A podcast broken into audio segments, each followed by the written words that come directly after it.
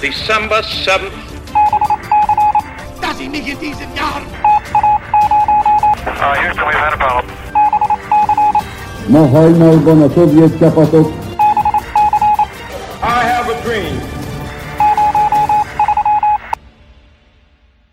Sziasztok! Sziasztok! Ez a Hihetetlen Történelem Podcast, én Andis vagyok. Én pedig Tündi. Ez a 41. adásunk, és egyben az idei első, aminek a témáját ti szavaztátok meg még tavaly.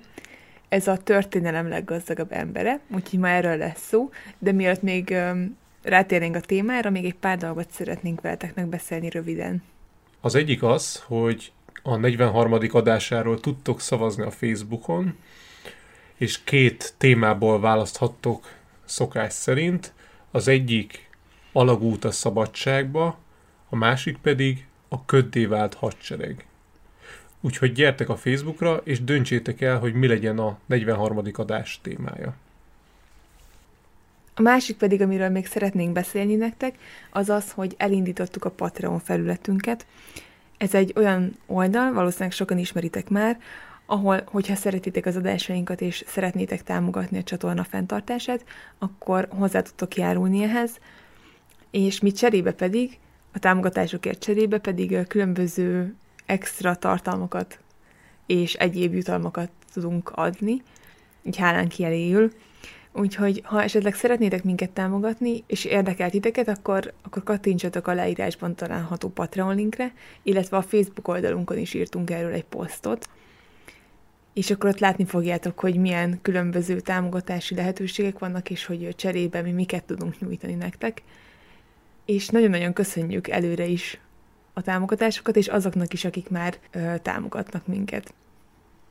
Akik támogatnak minket, azoknak az egyik legnagyobb ajándék valószínűleg az lesz, hogy lesz számukra plusz adás, és az első ilyen bónuszadás már el is érhető a Patreonon keresztül, aminek a címe Superman harca a Ku Klux Klan ellen, ahol a Ku Klux Klan történelmével foglalkozunk, valamint a Superman képregények megalkotásával, és hogy a kettő hol találkozik egymással, az az adásból majd kiderül. Igen, tehát a támogatóinknak havonta jövünk egy extra adással, amit csak számukra lehet elérhető, illetve amit még szeretnénk még röviden, tényleg röviden felvázolni, hogy milyen céljaink vannak a közeljövőben. Az egyik nagy az, hogy szeretnénk fejleszteni az itthoni hangtechnikánkon. Most jelenleg egy mikrofonunk van és egy vágóprogramunk, és, uh, és úgy érezzük, hogy ideje szintet lépni, hogy jobb legyen a hangminőség. A másik nagy tervünk pedig, amit már régóta fontolgatunk, az az, hogy szeretnénk történészeket meghívni az adásba. Valószínűleg ez is havi rendszerességgel jön majd, de ezt még, még nem látjuk át teljesen. És ennek az a célja, hogy egy kicsit még jobban belemélyedhessünk egy-egy témába, illetve egy igazi szakértővel beszélgethessünk, aki, aki még több érdekességet el tud mondani nekünk. És a támogatóink egy része tud majd kérdéseket feltenni a meghívott előadóknak, illetve a meghívott előadóink könyvét, dedikált könyveit is kisorsoljuk a támogatók között. Úgyhogy most ennyit szerettünk volna mondani a Patreonról, reméljük, hogy nem volt túl hosszú. A leírásban megtaláljátok a linket, és hogyha esetleg bármilyen kérdésetek van, akkor forduljatok hozzánk bátran, és még egyszer nagyon szépen köszönjük előre is a támogatásokat. A mai adásunkban pedig a világ leggazdagabb emberéről fogunk beszélgetni, akiről alig, hanem korábban még sosem hallottatok. Repüljünk vissza az időben egészen a 14. század elejéig, a nyugat-afrikai partvidékre, ahol egy egészen különleges uralkodó élt, aki az Atlanti-óceán megszállottja volt. Ez a férfi a Mali birodalom muszája volt, azaz szultánja, és meg volt győződve arról, hogy az óceán túloldalán kell lennie szárazföldnek, amit mindenképpen fel akart fedezni. Ahogy említettük, a történet Nyugat-Afrikában játszódik, a mai Mauritánia környékén, a Szahara sivatagtól kicsit délebre, tehát ha valaki hajóval nekiindul erről a nyugat-afrikai partszakaszról, akkor nagyjából Venezuela környékén fog partot érni, hogyha egyenesen nyugatnak hajózik. Az uralkodó eldöntötte, egy felfedező útra indít 200 hajót, és kideríti, hogy mi van az óceán túloldalán. Hajókat előkészítették a hosszú útra, és annyi vízzel és élelemmel pakolták meg őket, ami egy évre is elegendő lett volna. Az uralkodó kiadta a parancsot a flotta kapitányának, hogy ne térjenek vissza addig, amíg el nem érik a nagy víz túloldalát. A hajó tehát nekiindult a felfedező útnak, az uralkodó és nép pedig csak vártak és vártak, és nagyon sok idő eltelt, mire egyetlen egy hajó visszatért. A visszatért hajó kapitánya ezt a jelentést tette az uralkodónak. Idézet. Igen, ó, szultán. Sokáig hajóztunk, amíg a nyílt víz egyszer csak egy sebes folyású folyóvá változott. Én voltam a sorban az utolsó hajó, és követtem a többieket, de amikor elérték azt a folyót, akkor mind eltűntek a szemünk elől, és nem tudtuk, mi történt velük. Idézet vége. Ezt a történetet nem hitte el a szultán, és azt a parancsot adta, hogy készítsenek el most már 200 helyett 2000 hajót, melyekből 1000 hajón csak a vizet és az élelmiszert szállítják, a többi hajón pedig a musza, vagyis a szultán emberei foglalnak helyet, és ez már egy ilyen hatalmas flotta volt. Úgyhogy amikor elkészült a flotta, akkor ki is hajóztak, és hát őket ekkor látták utoljára, róluk soha többet nem kaptak semmilyen hírt sem. És ellentétben a korábbi úttal, most már a szultán is csatlakozott ehhez a felfedező úthoz, és hát így igazából ő is eltűnt. Tehát uralkodó nélkül maradt a Mali birodalom. Az uralkodót, akiről a történet szól, őt Mohamed Ibn Ku Manszának hívják, és miután örökre eltűnt a tengeren, a trónon nem más követte ezt az uralkodót, mint a híres Mansa Musa, a történelem leggazdagabb embere. Az előbb elhangzott történetet maga Mansa Musa mesélte el egy egyiptomi emirnek, amikor az arról kérdezte, hogy hogyan jutott a Mali birodalom trónjára.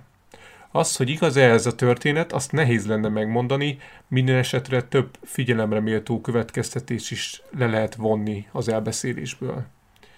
Egyrésztről a történetből megismerhetjük azt, hogy Mansa Musa saját elmondása szerint hogyan került a trónra, az igazság az, hogy a legtöbb történész egyetért abban, hogy Mansa Musa nem a király leszármazottja volt, tehát annak a királynak, aki elutazott az Atlanti óceánon, viszont amikor elutazott ez a szultán, akkor Mansa Musára hagyta a birodalmat, aki az uralkodó távollétében át is vette a hatalmat.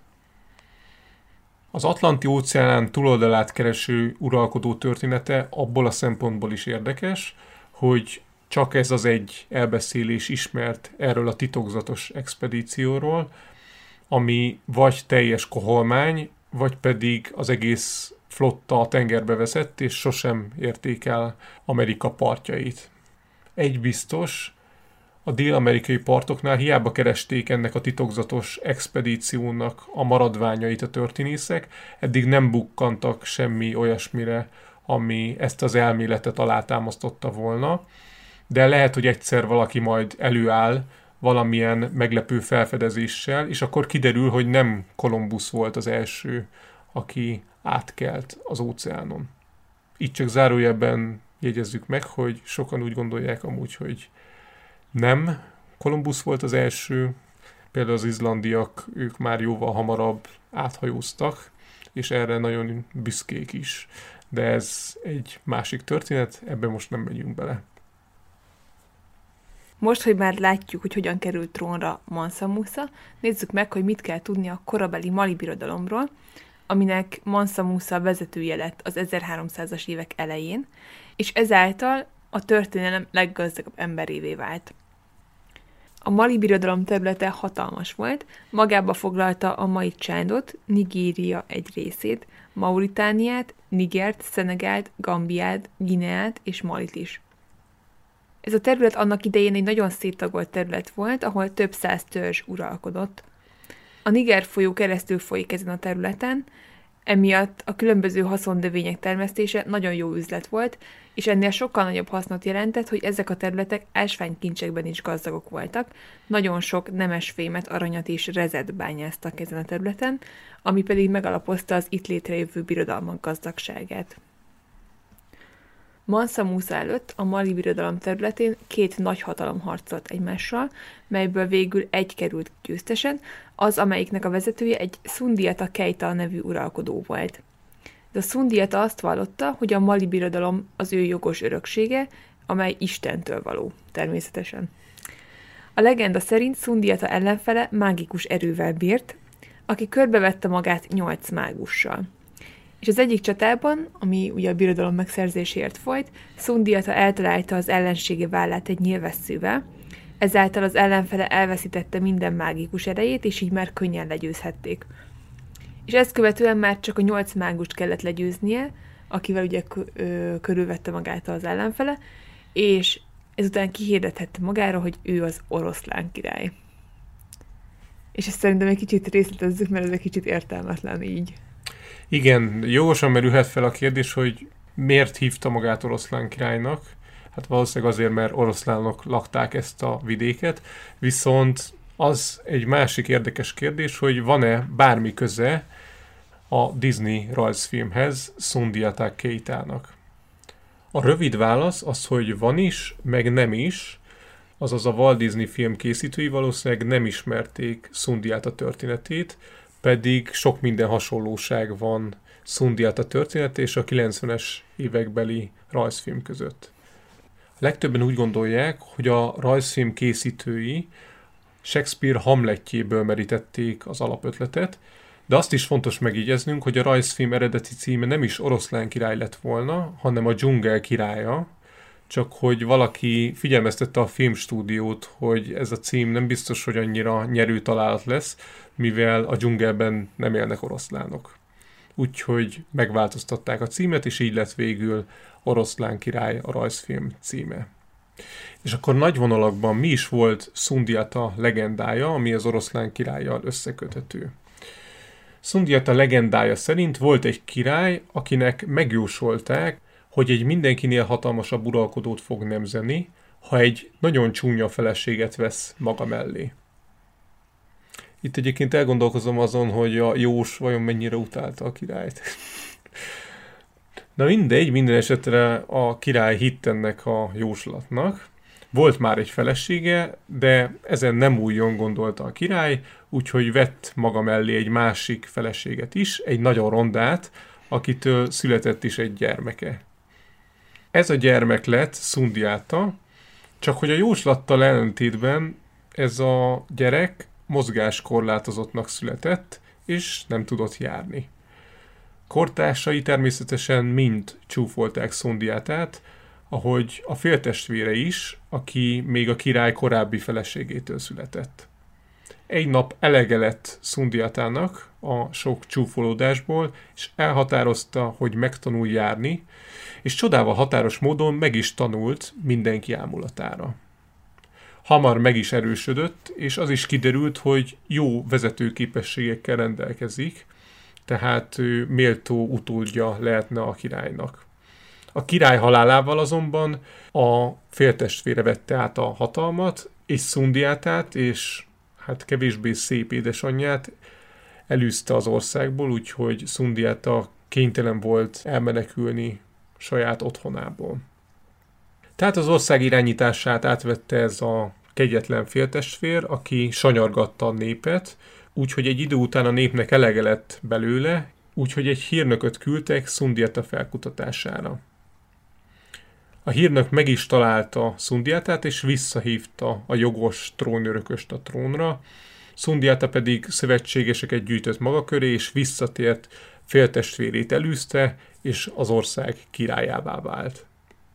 Ez a legenda foglalja össze a Mali birodalom kialakulását, és ennek a Szundiata nevű első uralkodónak volt a leszármazottja, ha bár nem egyenes ágon, Mansa Musa, a történelem leggazdagabb embere.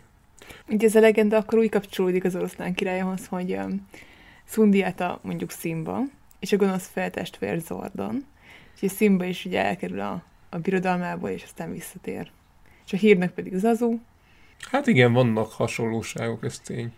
De egyébként szerintem sok ilyen legenda volt már, vagy biztos rengeteg ilyen legenda van, hogy a, a jó fej trónörökös számüzetésben élt, aztán visszatért. Tehát szerintem még népmese is van, magyar népmese is, ami kicsit hasonlít rá. Hát biztos, persze.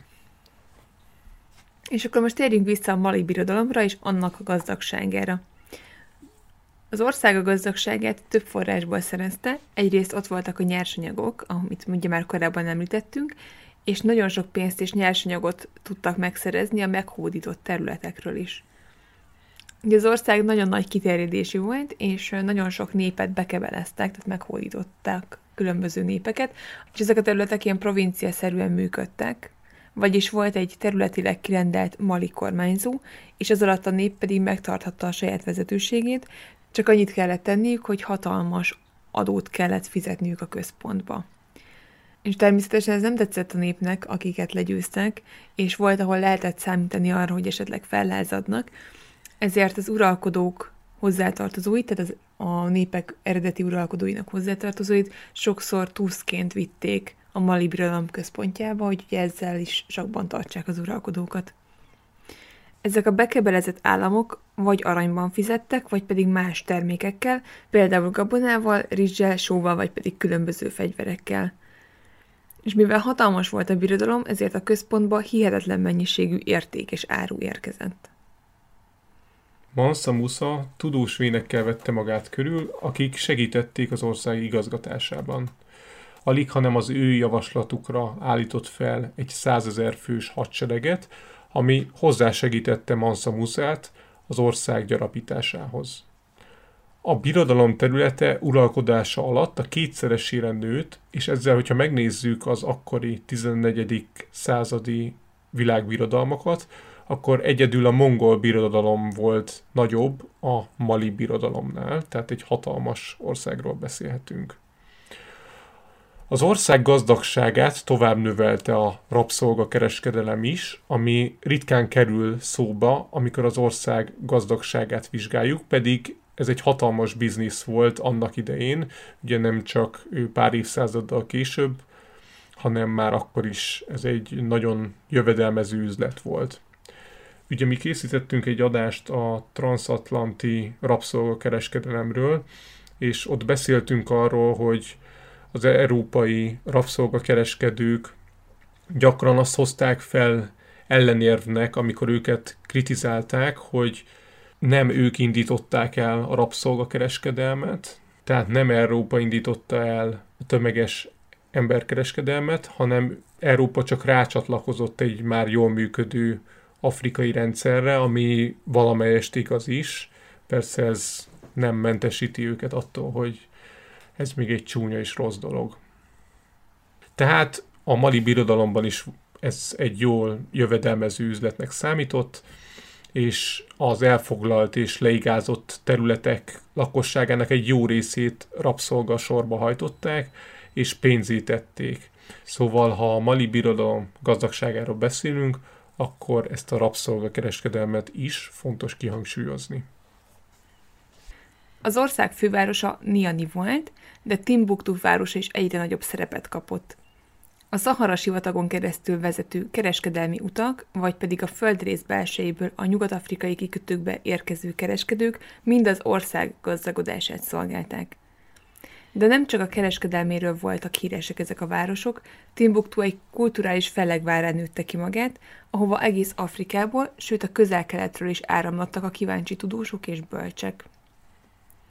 Mansa Musa Timbuktuban alapította meg a hatalmas méretű Sankor Egyetemet, ami a kor legnagyobb egyeteme volt, a hallgatók létszáma állítólag elérte a 25 ezret. És ugye, hogy legyen összehasonlítási alapunk, a ma a BME-re körülbelül 22 ezer hallgató jár. Tehát képzeljünk csak el egy hasonló méretű egyetemet a 14. század elején. Nem csoda, hogy a szomszédos országokból és az egész régióból érkeztek Timbuktuba a tanulni vágyó fiatalok. És hát ugye felmerült a kérdés, hogy jó, de mi történt ezzel az egyetemmel. A hanyatlását legtöbben a francia gyarmatbirodalom kiépítéséhez kötik, tehát amikor megjelentek a gyarmatosítók, akkor ez az egyetem sajnos hanyatlani kezdett. Egy másik kérdés még így a kultúrával kapcsolatosan a vallás. Mansa Musa iszlamista volt, az egész nyugat-afrikai régióra nagy hatással voltak az arab kereskedők, akiknek révén elterjedt a területen az iszlám vallás, Mansa Musa pedig ö, áttélt erre a hitre.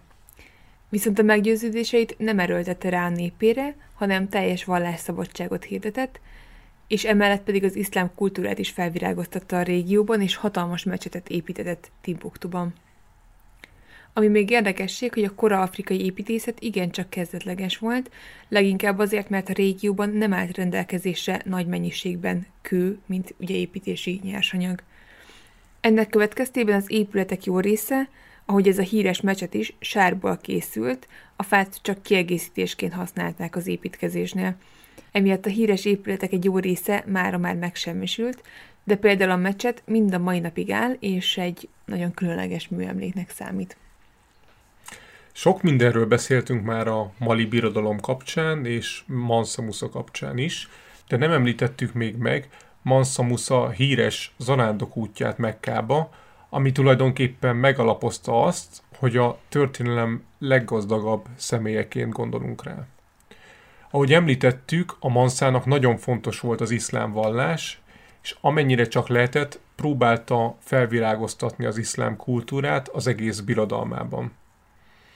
A vallás iránti elkötelezettségét az mutatta meg a legjobban, hogy 1324-ben elhatározta, hogy zarándok útra megy Mekkába.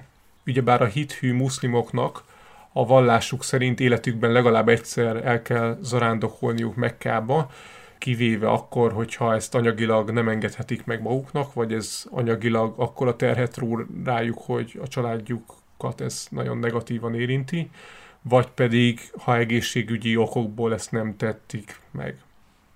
Ahhoz, hogy Mansa Musa elmenjen Mekkába, ahhoz természetesen egy hatalmas utat kellett megtennie, tehát Nyugat-Afrikából egészen Mekkáig eljutni, az több ezer kilométer, ez egy négyezer kilométer körüli táv, tehát nem kis felkészüléssel járt egy ilyen zarándoklatot megszervezni.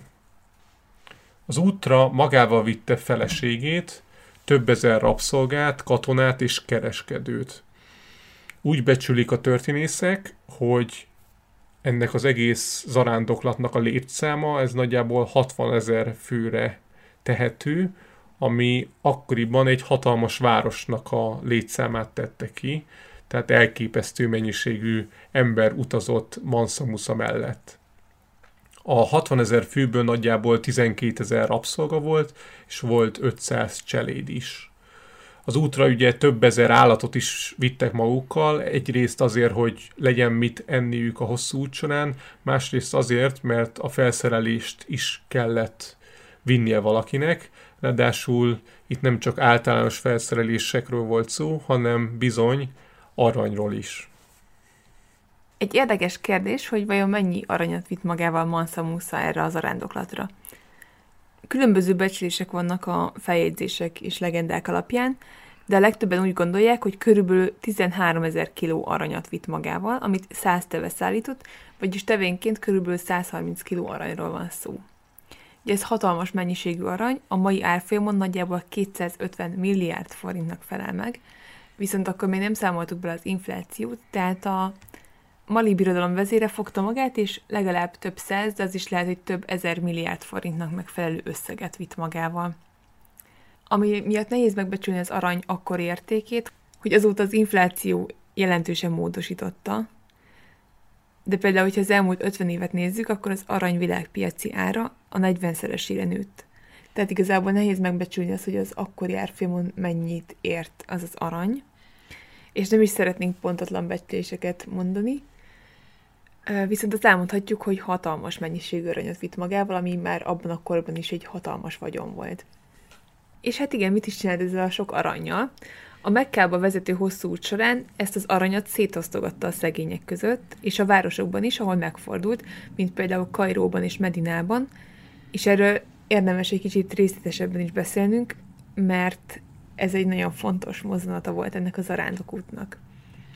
Az aranyból még szuvaníreket is vásárolt magának, tehát felhasználta ilyen kereskedelmi célokra is, és jótékony célokra is adományozott belőle. És az a szóbeszéd járta, hogy amerre járt, ott minden pénteken egy-egy mecsetet építetett. Ami azért, hogy belegondolunk, azért a rengeteg pénz. Tehát konkrétan két kézzel szórta a pénzt így az arándok útja során. Hogy látták kívülről ezt a nagy csoportot? A helyi lakosok, a szemtanúk visszemlékezése szerint a Mali birodalom tagjai, akik részt vettek ezen a zarándoklaton, egytől egyig gazdag öltözékben jártak, ezzel is mutatva az országuk gazdagságát.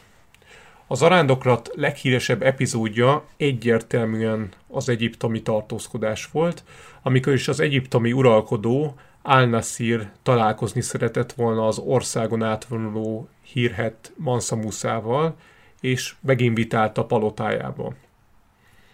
A mali uralkodó csapatával együtt a gízai piramisok közelében táborozott, amikor megérkezett hozzá Egyiptom urának a meghívása. Bármilyen csábító is volt a meghívás, Mansa Musa amennyire csak lehetett, próbált kitérni a látogatás elől, hiszen volt egy egyiptomi szokás, miszerint az uralkodó meglátogatásakor látogatónak meg kellett csókolni a király kezét, majd a földet. Egyes verziók szerint ráadásul nem is a kezét kellett megcsókolniuk a királynak, hanem a lábát.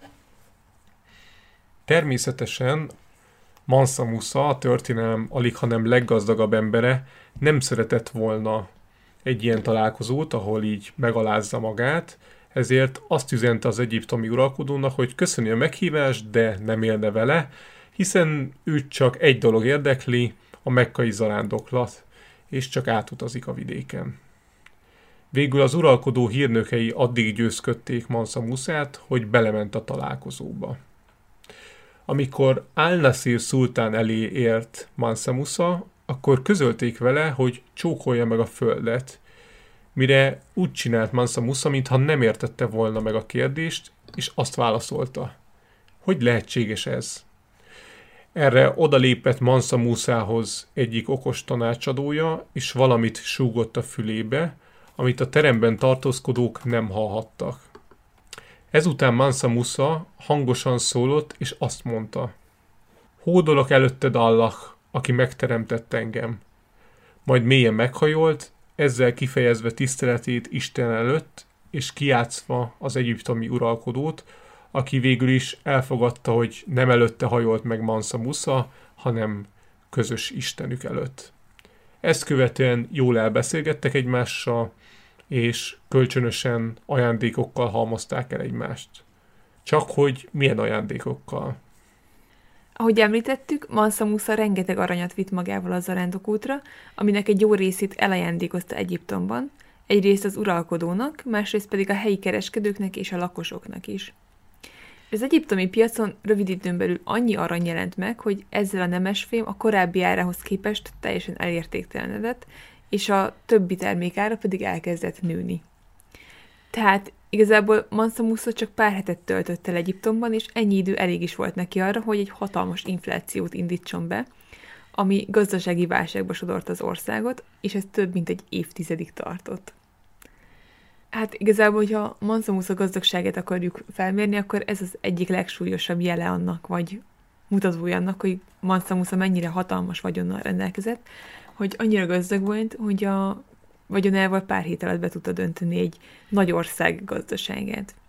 Viszont, hogyha szkeptikusak akarunk lenni, akkor érdemes azt megjegyezni, hogy vannak olyan történészek is, akik ezt kétségbe vonják, hogy valóban Mansa Musa miatt alakult ki ez a gazdasági válság, viszont a legtöbb forrásban egyértelműen azt mondják, hogy igen, ez valóban megtörtént, és hogy ezért volt ez a nagy válság Egyiptomban, mert Mansa Musa bedöntötte a gazdaságot. Miután szétosztogatta a vagyonát, Mansa Musa folytatta az útját kíséretével együtt Mekkába, és sikeresen el is érték az arándok helyet. Amikor megérkeztek az arándok helyre, akkor a nyugat-afrikai uralkodó nagy feltűnést keltett, és egyik pillanatról a másikra többen elkezdtek érdeklődni a távoli birodalom után, melynek következtében több híres utazó és történetíró is felkereste Malit a következő évtizedekben, hogy még többet tudjanak meg az országról.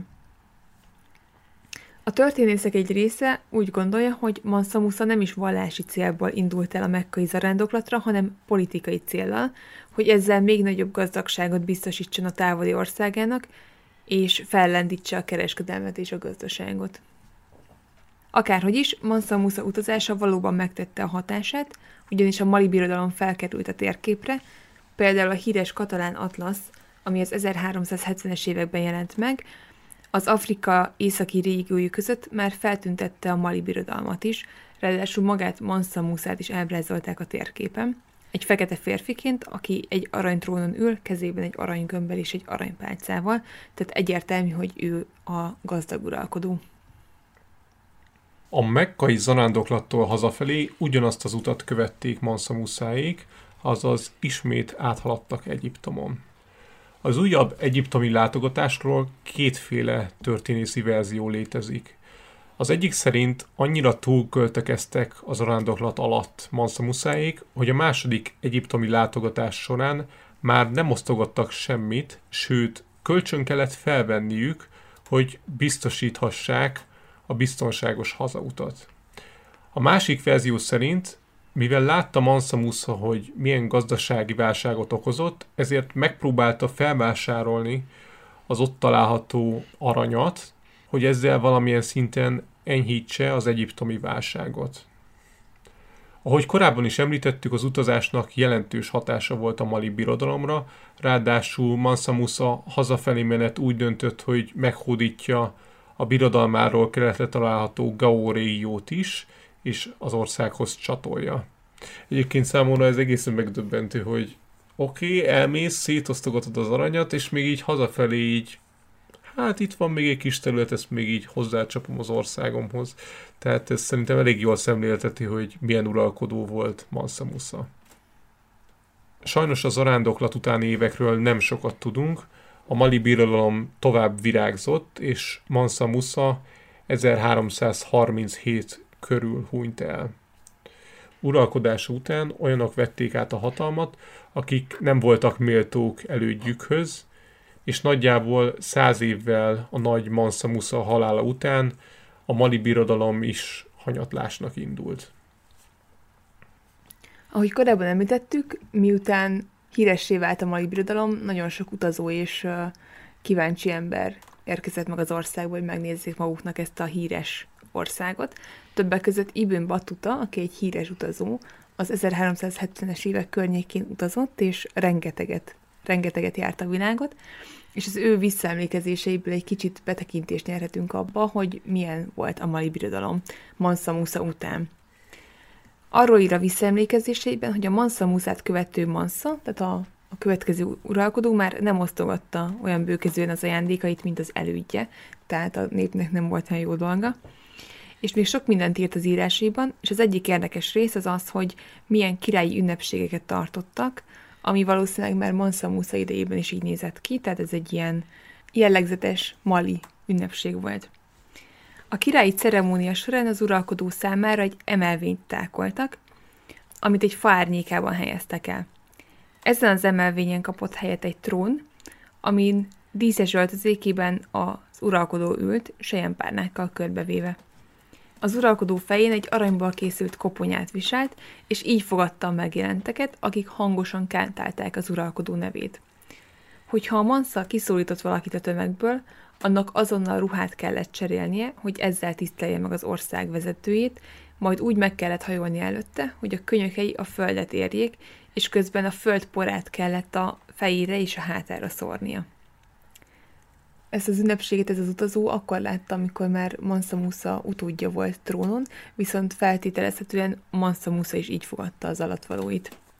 Ibn Batuta arról is ír, hogy a gyerekeket erőszakkal kötelezték a Korán tanulására, és egy ellentétes dolgot is mondott, ami kicsit összeegyeztetetlen ezzel, hogy a nőket pedig arra kötelezték, hogy ne viseljenek ruhát, és mesztelenül járjanak, függetlenül attól, hogy ők rabszolgák vagy szabadok. Úgyhogy az így egy érdekes, mert ugye az iszlámban tudjuk, hogy pont az ellenkezője a megszokott, hogy ugye eltakarják a testüket a nők, de itt ez az uralkodó erről számolt be. Ami egyébként szerintem elképzelhető, mert, mert azért a vallásoknak ö, sokféle változatuk van a, a különböző kultúrákban, tehát ö, biztos, hogy így Afrikában másképp néz ki mondjuk a iszlám vallás gyakorlása is, akár a keresztény vallás gyakorlása, mint mondjuk más földrészeken, vagy pedig más területeken. Most, hogy beszéltünk a Mali birodalomról, és megismertétek Mansa Musát, beszéljünk arról, hogy mégis mennyi az annyi, és vajon mennyire volt gazdag a történelem leggazdagabb embere. A teljes vagyonát 400 milliárd dollárra becsülik. Összehasonlításképpen ma általában Jeff bezos és Elon Muskot sorolják a leggazdagabbak közé. Az ő vagyonukat nagyjából 200-250 milliárd dollárra becsülik, azaz ha hihetünk a számításoknak, akkor Mansa Musa kétszer gazdagabb volt náluk. Csak hogy azt, hogy mennyit ér Mansa Musa vagyona, azt piszok nehéz megbesülni. Például annak idején az aranynak egyáltalán nem volt világpiaci ára, hanem országonként vagy területenként nagyon eltérhetett ez az ár egymástól, tehát hogy mennyit ér az arany.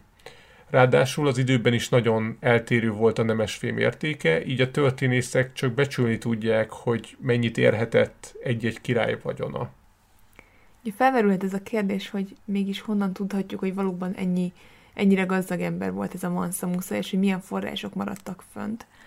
Ugye sok kritika érte már korábban az afrikai történelmet, ugyanis a gyarmakbirodalmak kialakulásának idején az európai és amerikai kutatók, akik ugye elkezdtek foglalkozni Afrika történelmével, azok nagyon hangoztatták azt, hogy Afrikának nincsen történelme, mert hogy ezek az idézőjelben barbár népek még a saját történelmükről se tudnak semmit, és írni is alig tudnak.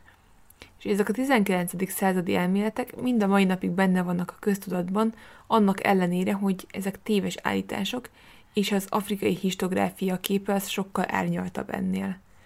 Ugyanis a mai történészek egyre nagyobb hitelt adnak az úgynevezett oral historinak, főleg, hogyha egy-egy visszaemlékezés több teljesen független forrásból is meg van erősítve. Tehát ugye ezek a szájhagyomány útján terjedő történeteket jelentik, és hiába telt el azóta több száz év, ezek igenis hiteles források lehetnek. Például voltak olyan emberek a mai birodalom idején, vagy ugye ebben a korszakban, akik akiknek az volt a feladatuk, hogy ugye megőrizzék ezeket a történeteket, és tovább is adják. Tehát um, megismerték a népük történetét, és aztán továbbadták azoknak, akiknek aztán szintén ez volt a feladatuk, hogy majd elmeséljék az utókornak, és így fennmaradtak a történetek. És valamennyire biztos egy kicsit módosultak a dolgok a visszaemlékezésekben, meg ugye egy-egy ember mondjuk valószínűleg felejtett valamit, vagy, vagy másképp emlékezett, de akkor is továbbadták a, szájhagyomány útján így a történeteiket.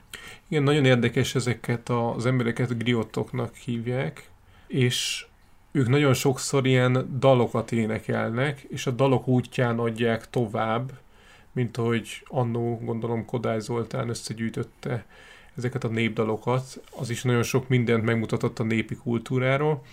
Ez hasonlóan működött Afrikában is, és nagyon sok ilyen dalt ismerünk még ma is, ami a történelmükről mesél sok esetben. Viszont a Mali birodalom esetében nem csak szájhagyományról beszélhetünk, hiszen pont Mansa Musának köszönhetően, ahogy a zarándoklatát követően több híres arab utazó is felkereste a nyugat-afrikai országot, és pontos feljegyzéseket készítettek az ott látottakról, ugye ők, nekik nagyon erős volt már az írásbeli kultúrájuk, úgyhogy nagyon sok írásos emlék is van a Mali birodalomról. Ezeket a történészek természetesen kellő körültekintéssel kezelik, mivel sok esetben olyan történeteket is feljegyeztek, amiket másoktól hallottak. Például volt olyan, hogy mondjuk valaki évekkel később is szó szerint felidézett egy párbeszédet. Igen, ezt úgy kell elképzelnetek, hogy van egy-egy ilyen történetmesélő, és a visszaemlékezéseiben úgy ír le egy-egy történetet, hogy mondjuk öt évvel ezelőtt találkoztam XY-nal, aki annó találkozott Mansa Muszával, és nekem ez az XY azt mondta, hogy az alábbi párbeszéd zajlott le közöttük. És ezután következik egy ilyen több bekezdéses rész, amikor konkrétan idézőjelek közé téve szó szerint idézi azt a párbeszédet, tehát nyilvánvalóan öt évvel később hogy a fenébe emlékezne valaki szó szerint egy-egy beszélgetésre, tehát nyilván ezek sanszos, hogy sok esetben egy kicsit ki voltak színezve, de attól még sok mindent meg tudnak belőle állapítani a történészek. Pont ebből a pontatlanságból következik az, hogy Mansa Musa vagyonát egy nagyon széles skálán becsülik meg a történészek. Vannak elképesztően magas becslések, és vannak jóval szerényebbek is. Viszont ami biztos, hogy ugye az interneten található top listákon, miszerint ki a történelem leggazdagabb embere, vagy kik azok az emberek, akik a történelem során a leggazdagabbak voltak, Mansa Musa többnyire az első helyen szerepel, vagy ha nem, akkor általában benne van a top 5-ben. Tehát ő mindenképpen egy hatalmas vagyonnal rendelkező uralkodó volt. Ezek alapján nekünk is nehéz állást foglalnunk ebben az ügyben, hogy valóban ő volt a leggazdagabb, de ha minden legendát és történetet elfogadunk, és azt, hogy 12 évre a csőd szélére taszította Egyiptomot, akkor könnyen lehet, hogy valóban ő a történelem leggazdagabb embere. Ez volt hát a mai adásunk, reméljük, hogy tetszett nektek ez a történet. Találkozunk legközelebb, és gyertek a Facebookra szavazni. És ne felejtsétek el, hogyha plusz adásra vagytok kíváncsiak, akkor Patreon követőként ezt elérhetitek. Vigyázzatok magatokra, és találkozunk legközelebb. Sziasztok! Sziasztok! A forrásokat megtalálhatjátok a leírásban, vagy a hihetetlen-történelem.simplecast.com-on. Kövessétek a Facebook oldalunkat is, a Hihetetlen Történelem Podcast Facebook oldalt, ahol három naponta jelentkezünk érdekes villámtörikkel. Örömmel fogadunk e-maileket is a hihetetlen gmail.com e-mail címen, hogyha esetleg kérdésetek, észrevételetek lenne az adással kapcsolatban. A podcastet megtaláljátok az Apple Podcast adatbázisában, Spotify-on, Google Podcasten és még sok más helyen is. Hallgassatok minket máskor is. Sziasztok! Sziasztok! Ez a műsor a Béton közösség tagja.